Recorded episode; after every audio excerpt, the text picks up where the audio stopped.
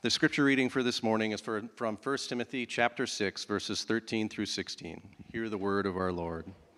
I charge you in the presence of God, who gives life to all things, and of Christ Jesus, who in his testimony before Pontius Pilate made the good confession, to keep the commandment unstained and free from reproach until the appearing of our Lord Jesus Christ, which he will display at the proper time. He who is the blessed and only sovereign, the King of kings and Lord of lords, who alone has immortality, who dwells in unapproachable light, whom no one has ever seen or can see. To him be honor and eternal dominion. Amen. May the, or, may the Lord add his blessing to the reading of his word. Amen. You may be seated.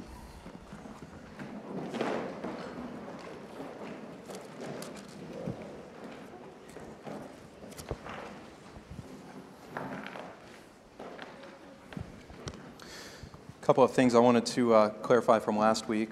Uh, one of them had to do with the message, the other did not have to do with the message, but your experience of hearing me preach. Um, someone mentioned last week that I seemed a little abnormally loud uh, in preaching. And, you know, sometimes, you guys know my voice doesn't need any help filling this room. Uh, sometimes the volume is just set a, a little high for some people, not for everybody for some. If you feel like I'm too loud in the, in the speaker, please feel free to go ask someone in the sound booth just to turn me down a little bit. It's, it's okay. You're not going to offend me, you're not going to offend them. Um, I, I would rather your eardrums not feel pierced by the speakers and you actually hear and pay attention to what I'm saying than for you to sit there and try to endure it and not be benefited at all from what's being proclaimed. So please please feel free to do that. Um, and then, uh, secondly, I made a comment last week in relation to not being postmillennial. And I'm not a postmillennial. Some of you don't know what postmillennialism is. Uh, postmillennialism is the idea that the nations eventually will be entirely Christianized from the top down. And that is the, basically the fulfillment of the millennial reign of Christ through his church, that the governments and leaders and people of all nations will eventually bow their knee to the gospel through the testimony of the church, and then Christ will come. Um, I, don't, I don't see that in Scripture. I don't believe that the nations are going to grow progressively more Christianized. But I do want to clarify something I said last week in relation to that. I made the mistake of saying that the gospel would, would be preached among the nations and the church would grow and increase and the nations would be Christianized. And I said, I don't agree with that. That's wrong. I do agree with the first part of that. The gospel will continue to be preached, the church will continue to increase. And that is what will ultimately lead to the final conflict, the tipping point between a secularized world and the church of the living God. So ungodliness will continue to increase, but the church will also continue to increase in this world. And Christ has promised that despite what we see in the West. And uh, hopefully we'll point out some of that today. So I wanted to clarify those, those two things, or at least make sure you felt the freedom to get up and go uh, ask someone to adjust the volume if it's too loud, and then also clarify my position on the increase of Christ's glory manifesting in this world through his church. It will continue to, to increase. Now, with that said, would you please pray with me as we begin to look into this text today?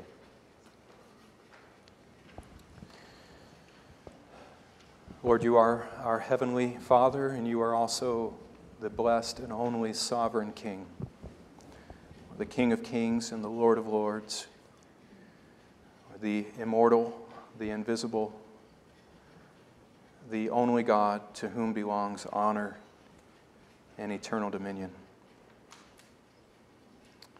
Lord, I pray that as we walk through this, the rest of this text today, that you would allow your kingly reign to really fall upon our hearts with new power, with a new sense of glory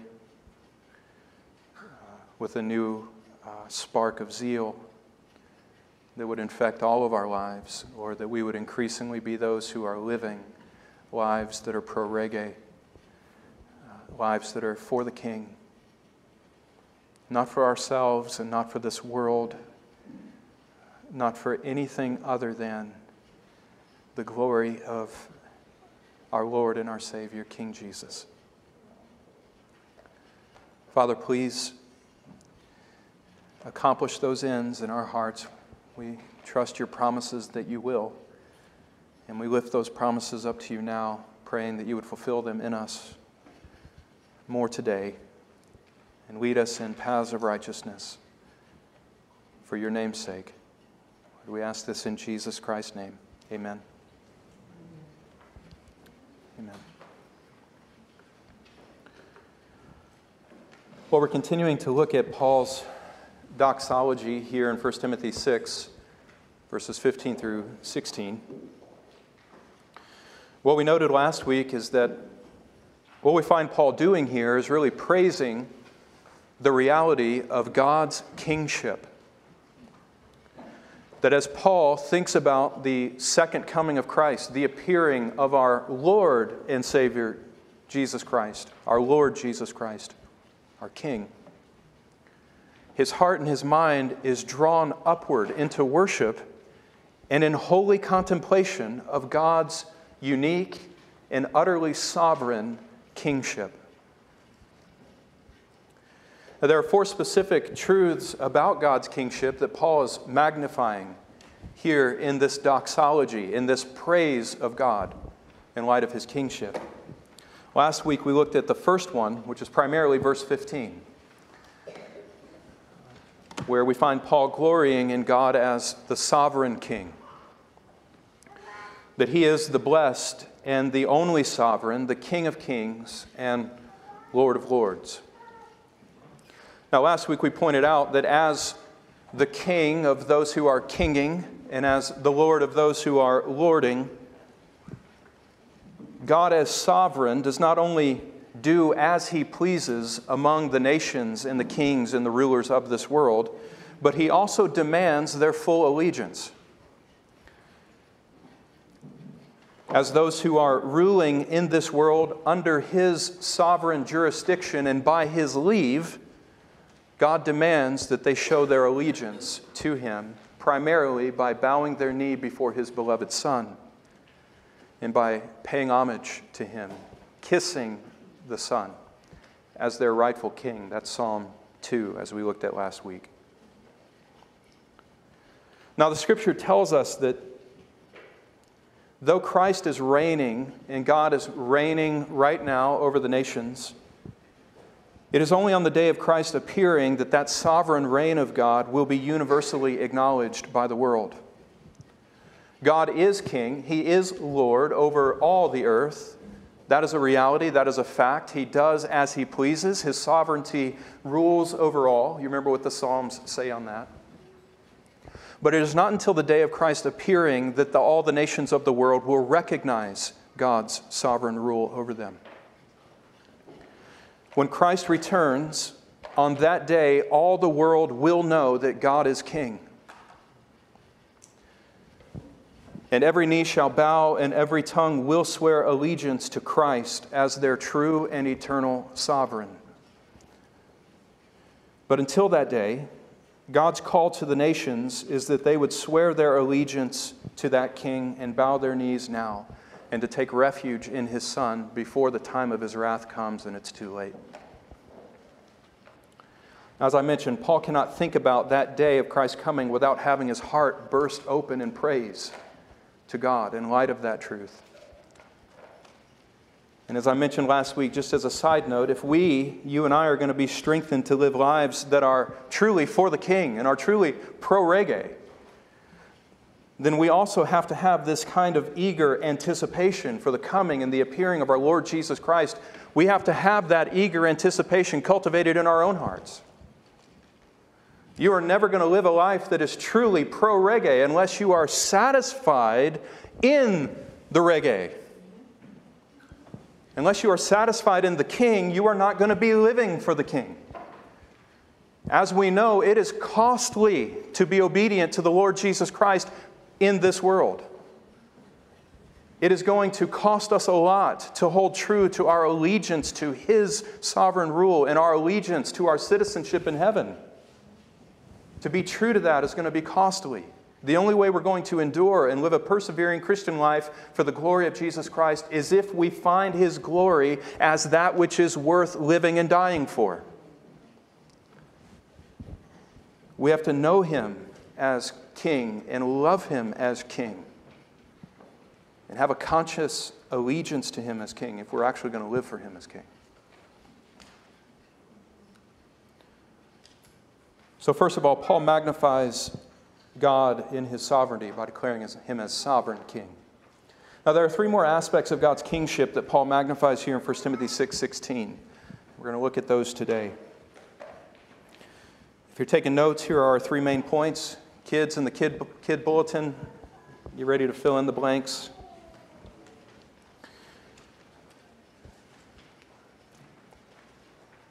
Paul not only praises God as the sovereign king, but here in 1 Timothy 6:16 he begins to praise God as the immortal king. The immortal king. It's our first main point. Second main point, Paul worships God as the invisible king. Paul worships God as the invisible king.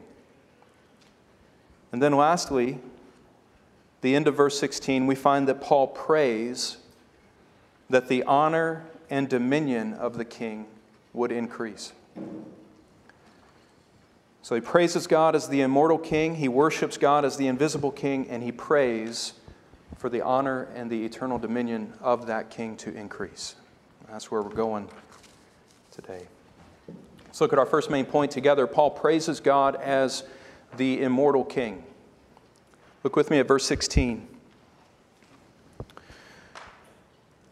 Not only is God the blessed and the only sovereign, the King of kings and Lord of lords, but He is also the one who alone possesses immortality. He only possesses immortality. Now, this phrase is obviously building on what Paul has just said. Paul's just said that God is the blessed and the only sovereign. He is the King of kings and the Lord of lords. And here is a reason why he is the blessed and only sovereign and the King of kings and Lord of lords. He, he is those things because he alone has immortality. That is, he alone will live forever or has life forever. Now, a rough translation of this word immortality in Greek could be he alone has he alone is without death or he alone possesses deathlessness. It's just a Greek word for death with a negative particle added to the beginning, which would negate the idea God alone possesses deathlessness. Now, that is why he is the only sovereign and King of kings and Lord of lords, because he alone possesses deathlessness. Now, in one sense, it can be said that human beings, you and I, also, sh- also have immortality. In fact, I don't know if my girls are, are ready. I didn't prepare them for this. Hey, Ruthie, you ready? No? Mm. One of our catechism questions, after talking about God giving Adam and Eve a body, the question is what did God give Adam and Eve besides bodies? Remember the answer? I'll bet you do. What's that? I heard one of you say it. He gave, he gave them souls that will never die. He gave them souls that can never die. Now, in this sense, it can rightly be said that you and I also share in God's immortality. God created us as living beings. He gave us a soul that will never die. That means that we will continue on forever. Either in heaven or in hell, either way, the soul endures through death. And therefore, we experience something of what it means to be immortal creatures. But there's a vast difference between God's immortality and ours. Does anybody know what that is? Well, God's immortality is inherent. Ours is not. God is inherently immortal. You and I are immortal only by extension of what God chooses to grant to us. Paul says here that immortality is not just something that God enjoys, it is something that He alone possesses. He owns it, if you will. Now, as His creatures, it's entirely different for us. We don't own our immortality. In fact, every moment of our existence is only borrowed from the immortal God. Right? We live on borrowed time. Anybody agree with that? Which is why we will give account to God for the way that we use our time. He gives us a limited amount. He gives us a measure of life, and he expects us to use it for his glory. Now, as his creatures, every moment of our existence is borrowed from the immortal God. Only God possesses immortality in and of himself. And that, nothing reminds us more forcefully of that truth than that moment when you and I come to experience our own mortality. Nothing reminds us that we are not immortal in and of ourselves than that moment when you and I come to experience what it means to be mortal. It's interesting that since the fall of humanity into sin, mankind has always and perpetually sought after immortality. Did you know that? Human beings have always sought to achieve immortality. Why is that? You ever ask yourself why? Why do we not want to die? Why do we want to live on forever? Why do we pursue medicine when we're sick? Why do we want to heal cancer? Why do we want to do, do away with things like Alzheimer's and dementia? Why do we think it would be a great idea if we could somehow print a new heart on a 3D comp- or a 3D printer, plop it inside our chest, and let us live another 30 years? Why is that a good thing in our minds? Well, that makes no sense from an evolutionary worldview, does it? Darwin's micromutational evolutionary theory, that's just survival of the fittest. And if you have a weak heart, then you don't need to be one who passes your genes along to someone else. You die, you die, and the, and the, the strong survive, right? So, why, as we are as a people, even in our secularized Darwinian evolutionary society, our, our materialistic society, why are we so concerned with preserving life? It's because we were created in the image of God. And we were made to live immortally with God in fellowship and communion with Him. Now, we've divorced ourselves from God by sin, but we can never escape the reality of what God created us to be and how God created us to live. We live in God's world. And because we live in God's world and we are God's creatures, we always act in accord with our createdness. God made us to live on forever with Him. Just because we've been divorced from Him doesn't mean that we don't continue to long to live on forever. That's where that comes from. Throughout history, mankind has always sought after immortality. Certainly, we see that at the Tower of Babel, don't we? What are they doing at the Tower of Babel? They're building a huge tower in a plain so that it can be seen by everybody around they're building a big tower for what reason? To make a name for themselves. To make a name for themselves. Now, they weren't seeking immortality as in physical immortality, but they were seeking immortality in relation to their memory. Right? Like the, uh, the Spartans uh, the, at the stand of Thermopylae, right? The Battle of Thermopylae. They wanted their names to live on and endure forever. They wanted their honor to be immortal. See, mankind is always seeking after some measure of immortality. You see that in the Greek philosophers. They sought to create what was called the philosopher's stone, that they claimed would give people immortal existence. Now, obviously, that didn't work because none of them are around today. You remember the legend of Juan Ponce de Leon? Some of you do. What was he seeking after? He was seeking after the fountain of youth, right? What was he really looking for in the fountain of youth? He was looking for immortality, at least according to legend. That's what he was seeking. In fact, one reason that Paul may have focused in this doxology upon God's kingliness in relation to his immortality was possibly to contrast that truth with the claims of Caesar. You remember Timothy was laboring in Ephesus, which was a center for cult worship of Caesar. Part of that worship focused on the claim that Caesar was immortal. Here's what's interesting about that, though the Romans only declared Caesar to be immortal after he died. I, I mean, I thought that was funny. It's, it's like an oxymoron, right? It's a, it's a contradiction that, oddly enough, at the moment that his mortality is most clearly manifest, at that moment, the Romans declared him to be immortal. Right, there's nothing new about the progressive left changing around definitions of words, right? This is, this is as old as, as old as our existence as humanity. Now, the very thing that demonstrated Caesar's mortality was for the Romans an opportunity to declare his immortality. Now, what was God's rebuke to them and, and to that claim? Well, obviously, the very fact that Caesar died was God's declaration that Caesar was not immortal. Now, humanity has always sought after immortality. And I don't know if you know this, it's actually happening in our day at a rate that is unprecedented in human history.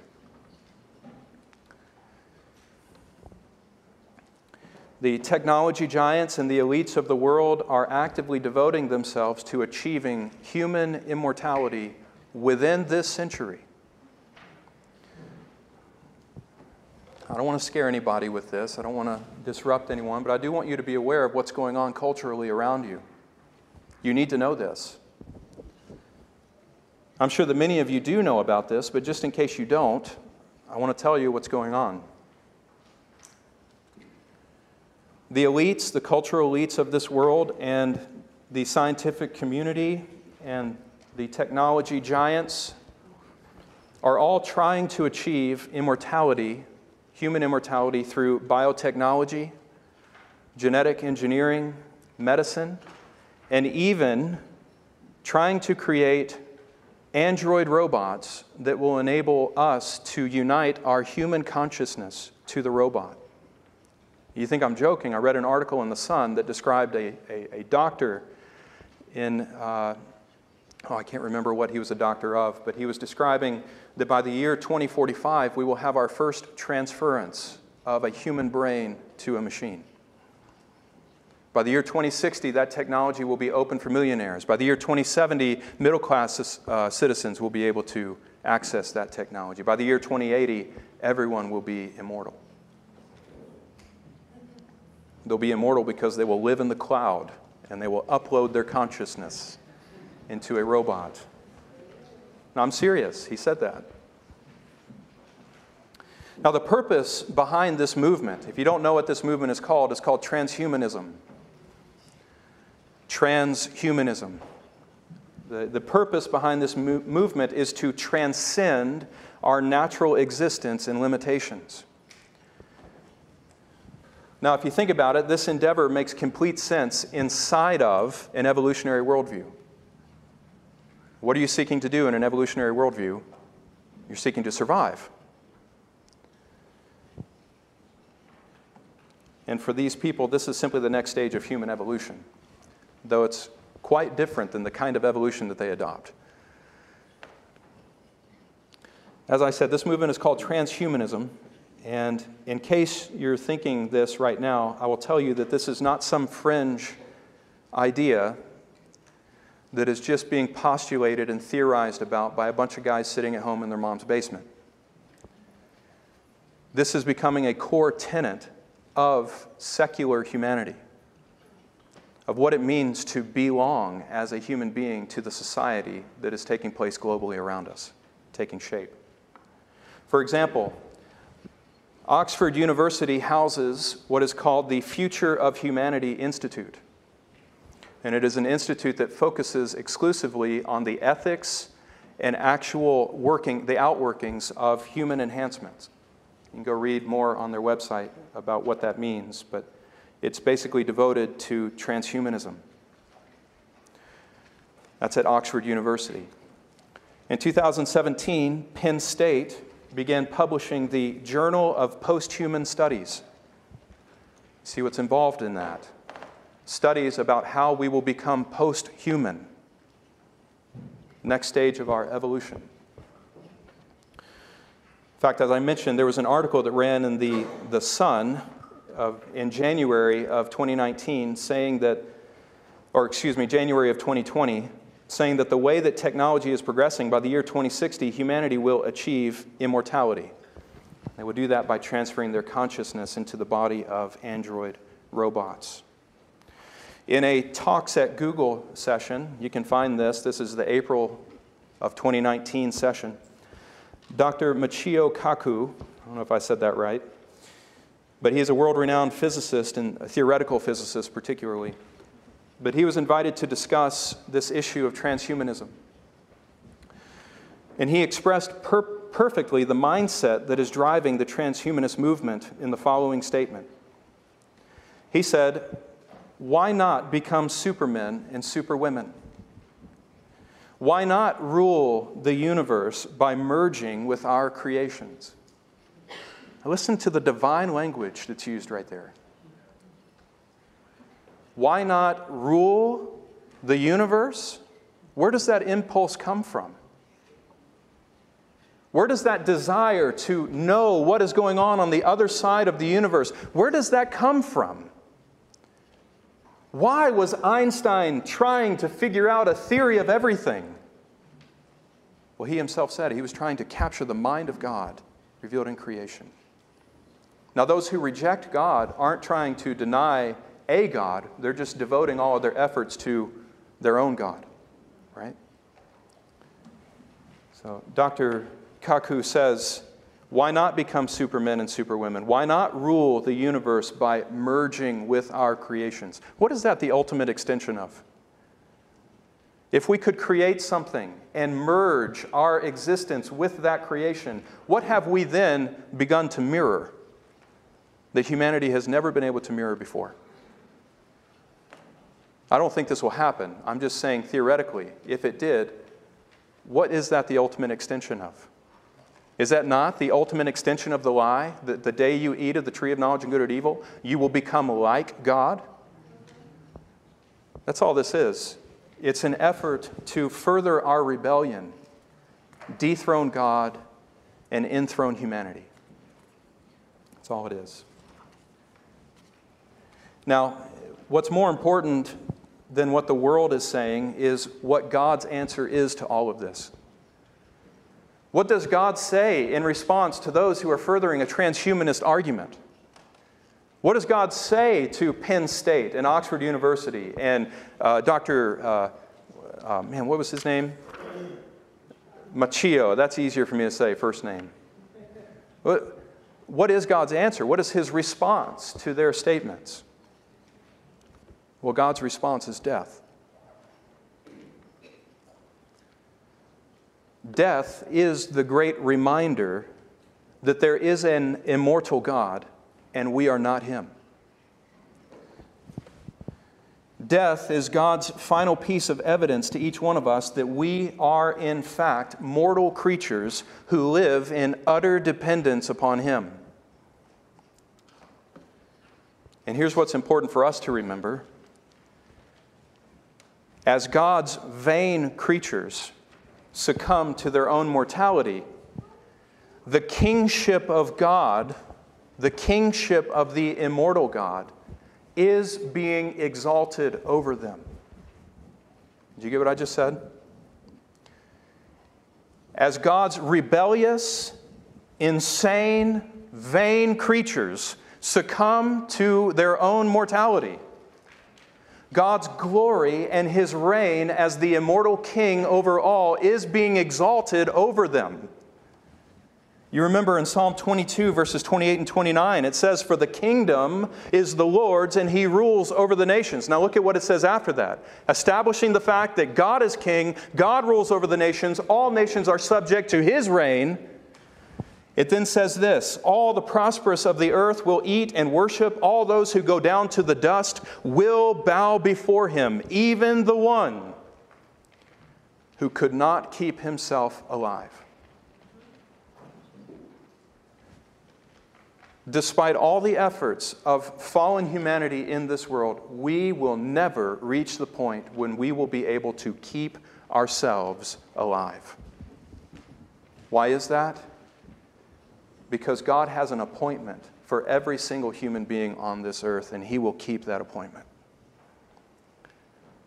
It is appointed unto man once to what? To die. And what happens in that moment of death? It says here that all of those who go down to the dust will bow before him. They will acknowledge his kingship as they succumb to death. See, in the end, God's kingship will be recognized by every person. From the greatest to the least among us, from slaves and peasants to rulers and kings, they will all come to the point, we will all come to the point where we realize and confess what Nebuchadnezzar did. Remember in Daniel chapter 4, verses 34, Nebuchadnezzar, after his reason returned to him, God handed him over to act like an animal. Then his reason returned to him, and the first thing he did was lift his eyes to heaven and bless the Most High and praise him and honor him as the one who lives forever, the one who is immortal. Praise God as the author of life, the giver of life, the one who Nebuchadnezzar says, whose dominion is an everlasting dominion and whose kingdom endures from generation to generation. See, there's only one ultimate being in this universe, and he has no rivals, least of all, you and me. There's only one ultimate immortal being in this universe, and he is the only one who deserves our ultimate allegiance. Now, after I've just shared with you what I've said, are you guys still with me? I went slow and I tried to speak calmly through that so that I was clear, so that you guys understood what I was saying and I didn't confuse any of my words and stumble over my lips. After what I just shared, you don't need me to say that we live in a world that is insane. We live in a world that has utterly lost its mind. And I don't mean that derisively. I don't mean that in any, with any angry tone or judgmentalism. I, I'm simply stating a fact that we live in a world that is categorically insane. And it's not just a fringe movement somewhere outside on the edge of society, it is the core of global society that is devoted to this kind of understanding of humanity. This is a radically different worldview than anything that has been anything that has manifested this fully at any other point in our history.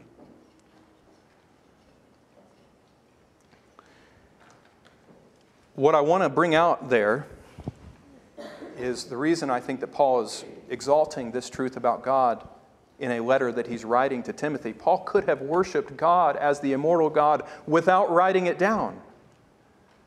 But he wrote it down for a reason, and that was to encourage and strengthen Timothy's heart in the midst of the opposition he was going to face as he proclaimed and was faithful to the kingship of Christ. As Timothy was faithful to his allegiance, he needed to remember that nothing else in this world is ultimate except God. And no matter who was opposing him, whether that was Caesar, whether that was a governor like Pontius Pilate, remember we've already seen his name here, whether that was someone sent to rule in Caesar's stead, it did not matter who it was, some city official. If they were opposing the kingship of Jesus, Timothy didn't need to worry about it. He didn't need to fret and be concerned. He simply needed to continue being faithful. Because there's only one immortal God in this universe, and that is God the Father. God the Son, God the Spirit. And regardless of the opposition of the world and the opposition that Timothy would suffer under, all he needed to worry about was continuing to be faithful to the God who is immortal and in the end, Timothy would receive his vindication. Now, you and I, this is given here for us so that we would take heart and have the same encouragement. As I just said, we live in an insane world. We live in a world that has a radically different view of reality than we do. As the culture in which we live continues to become less Christianized and continues to revert back to paganism, the divide between those who fear God and those who worship humanity will continue to grow greater and greater until we reach that point of conflict, that tipping point, where the world will no longer be able to tolerate those who hold to our view of reality. This is the book of Revelation. I hope you understand that. This is what history is progressing towards. We don't need to fret. We don't need to be fearful about it. We simply need to recognize the truth and be prepared to endure it. See, these two views of reality, these competing views of reality that are at work in our world, are mutually exclusive. They will never be able to tolerate each other. As the Christian worldview increases, it will automatically be in contradiction to the secular worldview.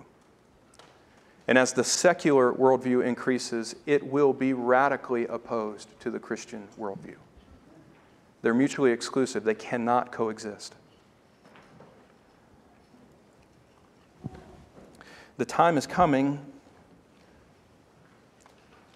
when you and I, in greater ways than we already have, will have to pay the price for maintaining our allegiance to King Jesus over against the kings and the rulers of this world.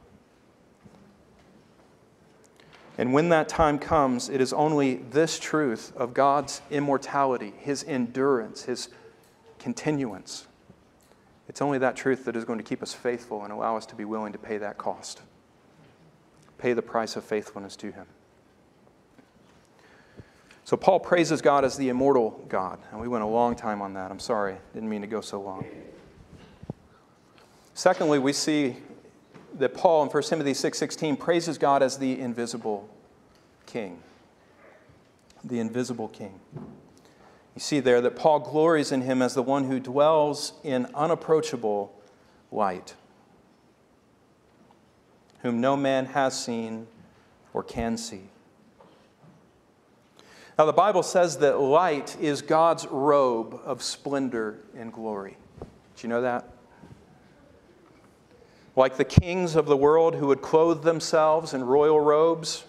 Remember? Don't so much do that anymore. But kings of old would clothe themselves in royal robes to try and manifest their splendor and their glory, make their importance known and felt.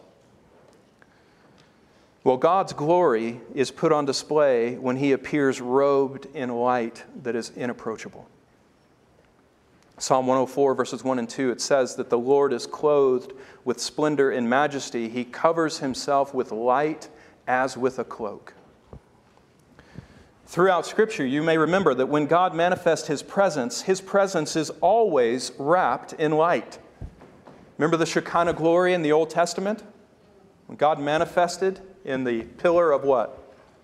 Fire and smoke? There's light there. When he manifested in the tabernacle, or in the transfiguration of Christ during his earthly ministry, or when Paul himself was converted, what did he see outshining the brightness of the noonday sun? He saw the Lord clothed in a robe of light that outshone the sun itself. Now, what that implies is stated in the next part of the verse that the God who dwells in unapproachable light is the same God whom no man has seen or can see. Now, stay with me. Stay with me through this. That doesn't mean that we can't know anything about God. Right? It doesn't mean that we are utterly ignorant of God because He dwells within a light that we cannot draw near to. We can't see through. We can't peer in and see God's essence. Well, that's not true. John 1:18 says this is the very reason for the incarnation. Right? No man has seen God at any time. The only begotten God who is in the bosom of the Father, he has done what? He has explained him. He came to explain to us who God is. So, this God dwelling in unapproachable light, our inability to see him, does not mean that we cannot know him and know him in truth. What it does mean is that God, in his essence, cannot be captured by the human eye. That is, God resides within an effulgence of his glory that no one can penetrate. As one commentator put it, all anyone ever has seen of God is the afterglow of his glory. And the point being that though God reigns as sovereign king over the world, he remains unseen in the world. Now, there's a really important application for us right there that I want us to take note of. Just as God's person and glory cannot be perceived with the human eye, cannot be grabbed onto by human senses, so also God's sovereign rule in this world cannot be judged by human perception. Do you follow me? You're like, nah, I got to wake up a little bit. It's too warm in here. You're talking too much. If you need to stand up and stretch, go for it. But pay attention to this. This is very practical for your life. Just as God's person and glory cannot be perceived by our physical senses, so also God's sovereign rule and his dealings with this world cannot be judged by human perception. Louis Berkhof puts it this way God cannot be discerned by our bodily senses, and we may say by extension, neither can his dealings in this world be interpreted strictly by what we can perceive. Some of you are like, man, why are you getting so excited? Well, because of this. As the blessed and only sovereign, the Lord is always accomplishing his will in this world, even when I can't see it. You remember Psalm 77, verse 19 the Lord's way is in the sea, and we cannot find his footsteps. When God moves among us, we can't discover the treadings of his feet. We can't trace out all the workings of his hands, but that does not mean that God is not working.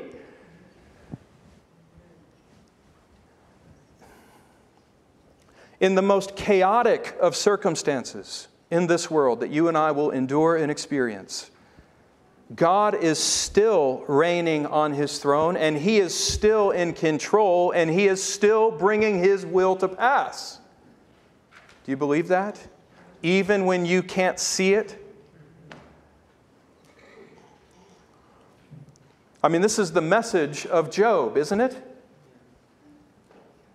You lose your livelihood, you lose your house, you lose your children, you lose your health. And in your own perception of what is going on, you begin to become so utterly dismayed that you are on the brink of turning away from the faith in God altogether. That's what Job was wrestling with in the book.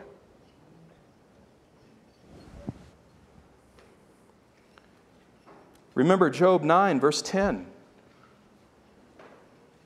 Job's inability to comprehend what God was doing led him to confess despairingly God is the one who does great things, unfathomable things, literally, things that are beyond seeking out. God does great things. But look at what he says As for me, were he to pass by, I could not see him. Were he to move past me, I would not perceive him. God's doing wondrous things in the world, but I cannot see it. Is this not one of the greatest struggles that you and I experience in life?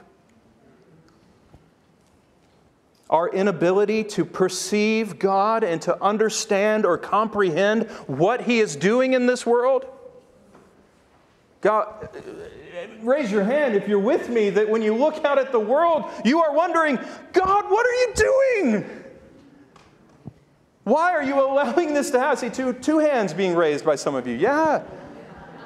Like, what are you doing when you look at your own life? Are you not sometimes so conflicted by what you read in the scriptures compared to what you see happening in your day to day existence that you're left wondering, God, what are you doing? I don't understand. I can't comprehend. What is your purpose in all of this?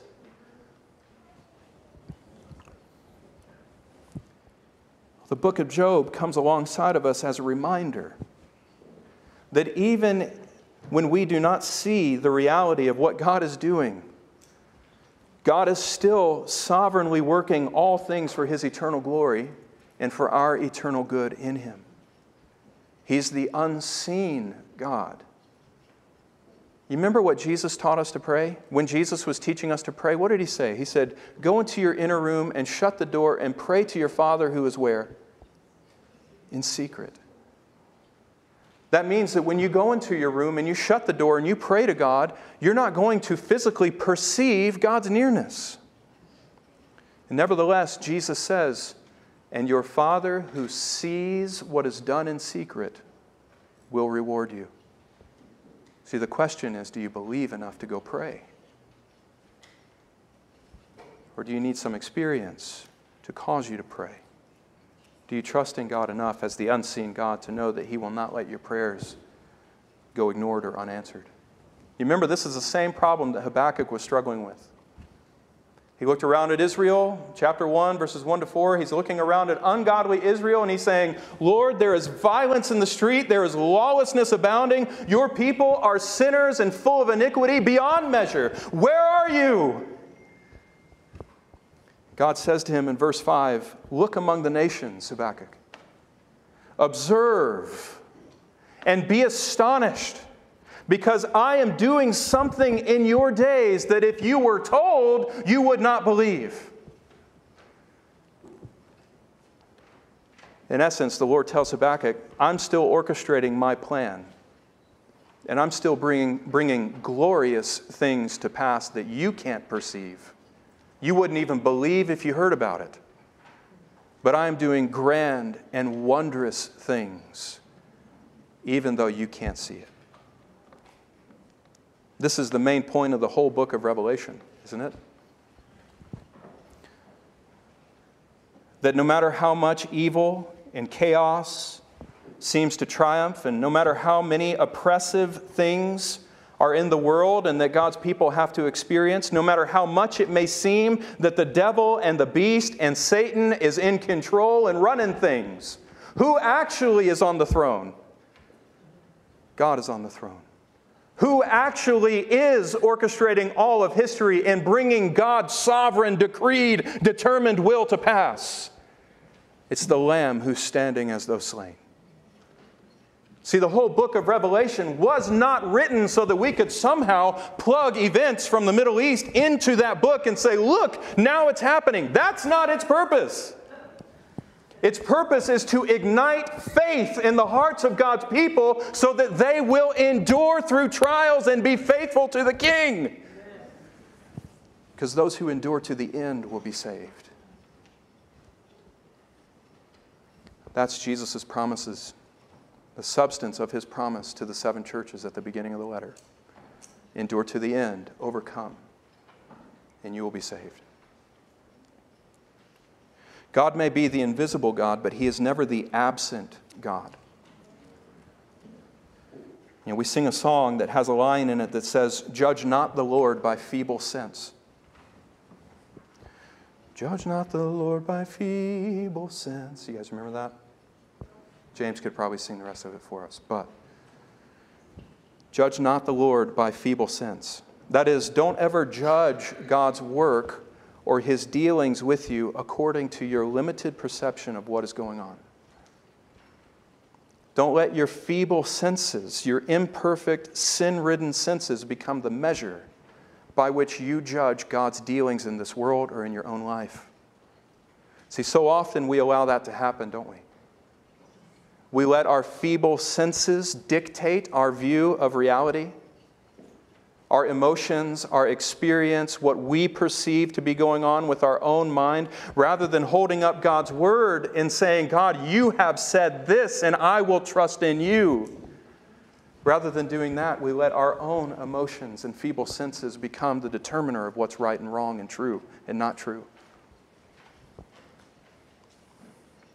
When we do that, we're just giving in to the spirit of Genesis 3. And we're trying to determine what is good and not good for ourselves and seeking to be like God in a way we were never intended to be. Now we need to move on to the next point, but go look at Isaiah chapter 50, verse 10, when you get a chance. It's, it's okay to struggle with a sense of God's absence in this world. It's okay to struggle with the sense of not knowing what God is doing in this world. It is not okay to let that struggle draw you away from the Lord. You're called to be like Jacob and to draw near to God and take your struggles to Him and strive with God in the night watches until He blesses you as He's promised to do. You just let me read this before we move on.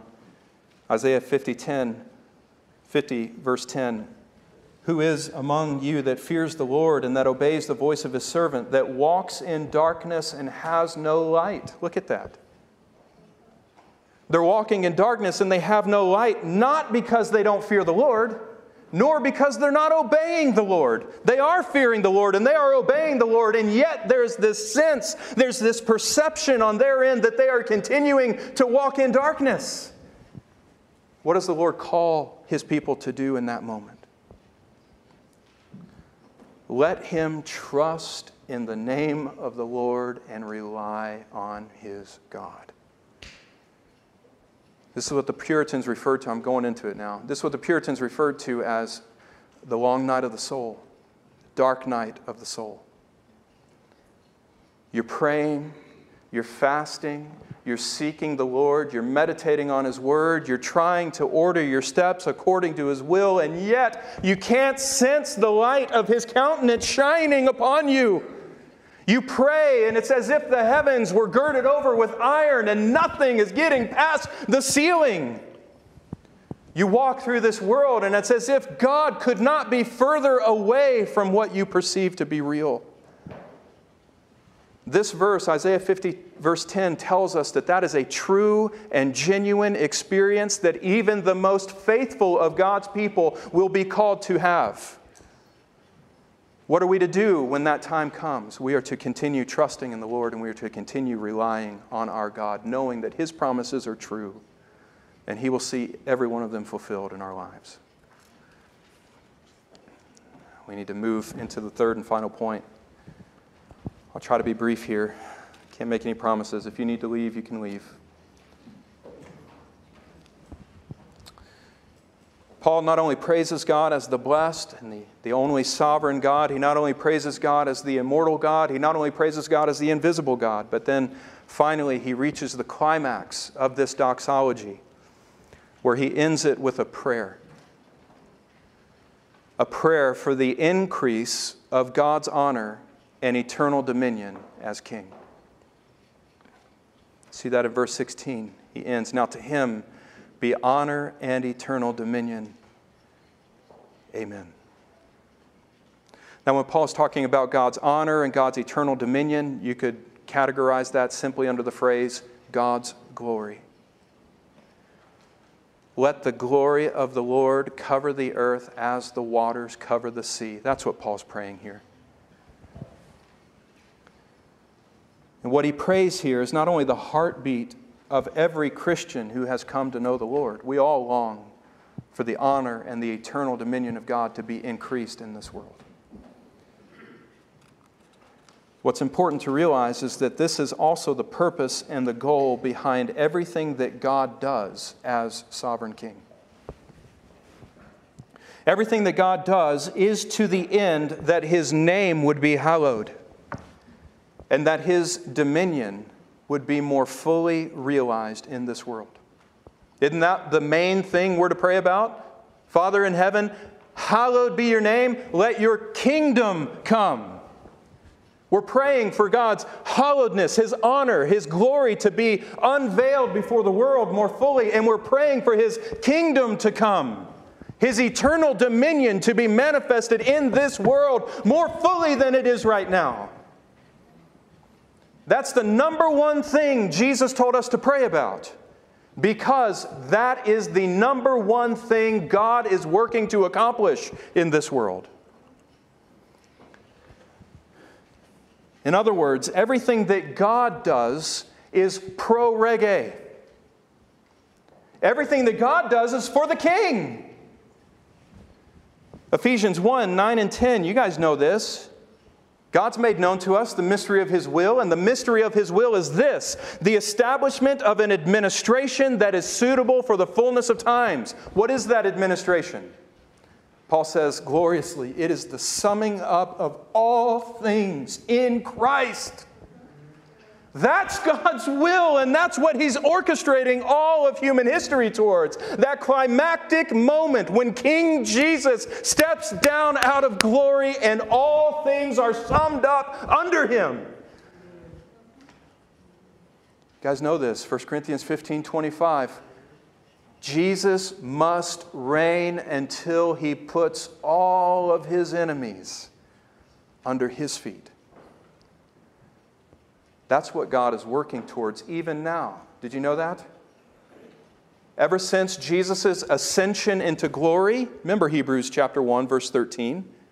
When Jesus ascended into glory, what did the Father say to him? Sit at my right hand until what? I make your enemies a footstool for your feet.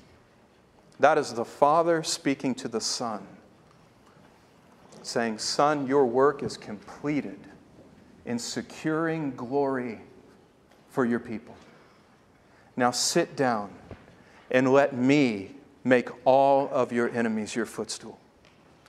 God has never, the Father has never said he would serve anyone else like that. See, the Father is pro rege, the Father is for the King.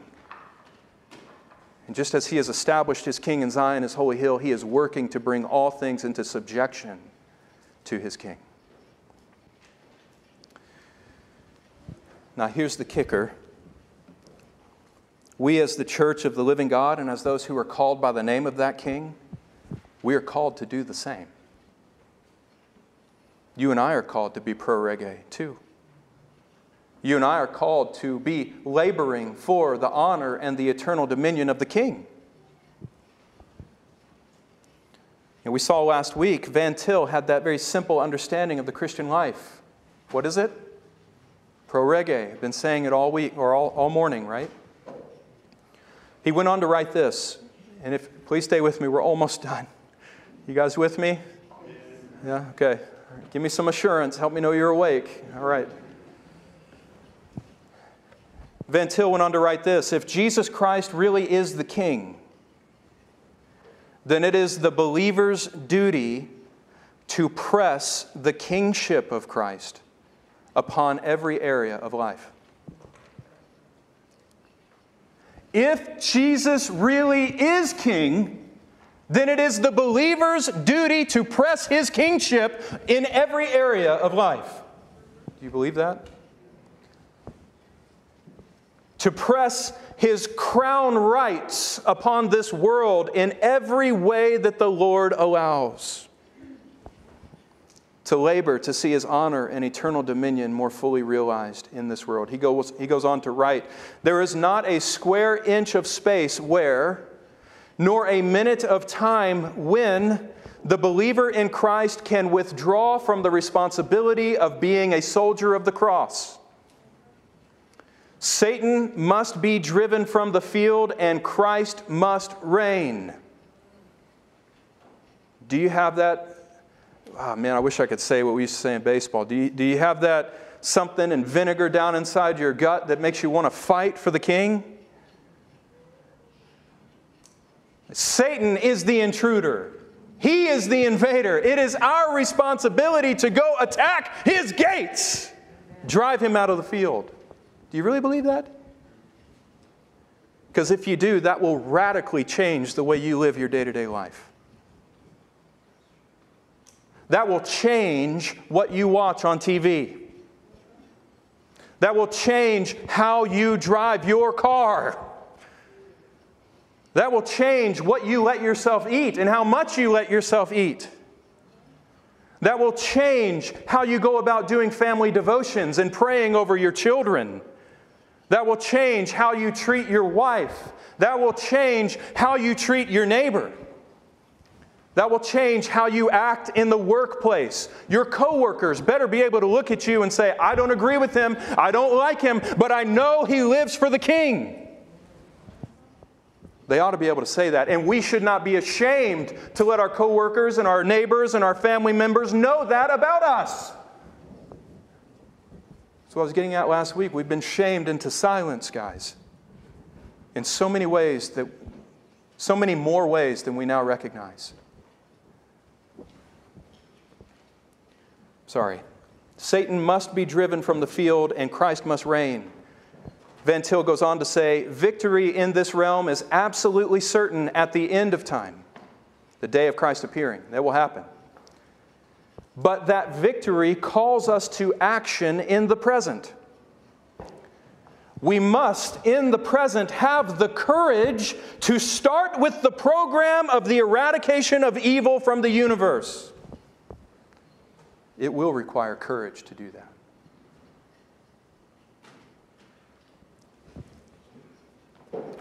Now, as we end, where and how do we go about doing this? Where and how do we press the crown rights of Jesus Christ upon the world around us? How do we do that? How do you do that? You're not preachers. You're not missionaries. You're not theologians studying out in the university. You're just common, everyday, average Christians, right?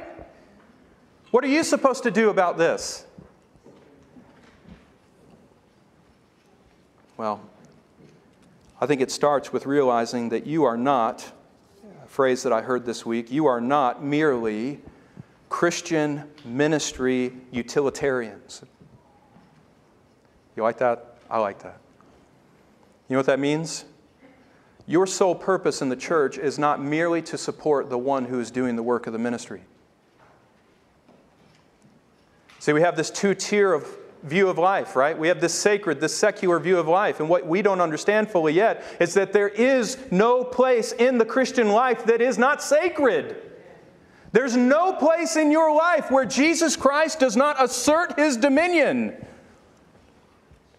and demand allegiance.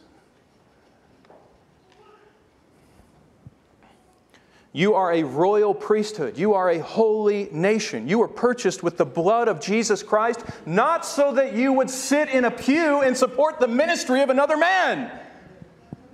Jesus Christ purchased you with his blood to make you a priesthood. And what do priests do?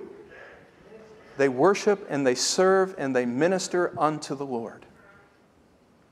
That's all of their lives. That's all that they do. They worship, minister, and serve the Lord. Well, in your priesthood, where do you begin doing that? You begin doing that right where the Lord has placed you. You begin doing that by using the abilities that Christ has given you as a means of making Christ's lordship known, not only in word, but also in deed.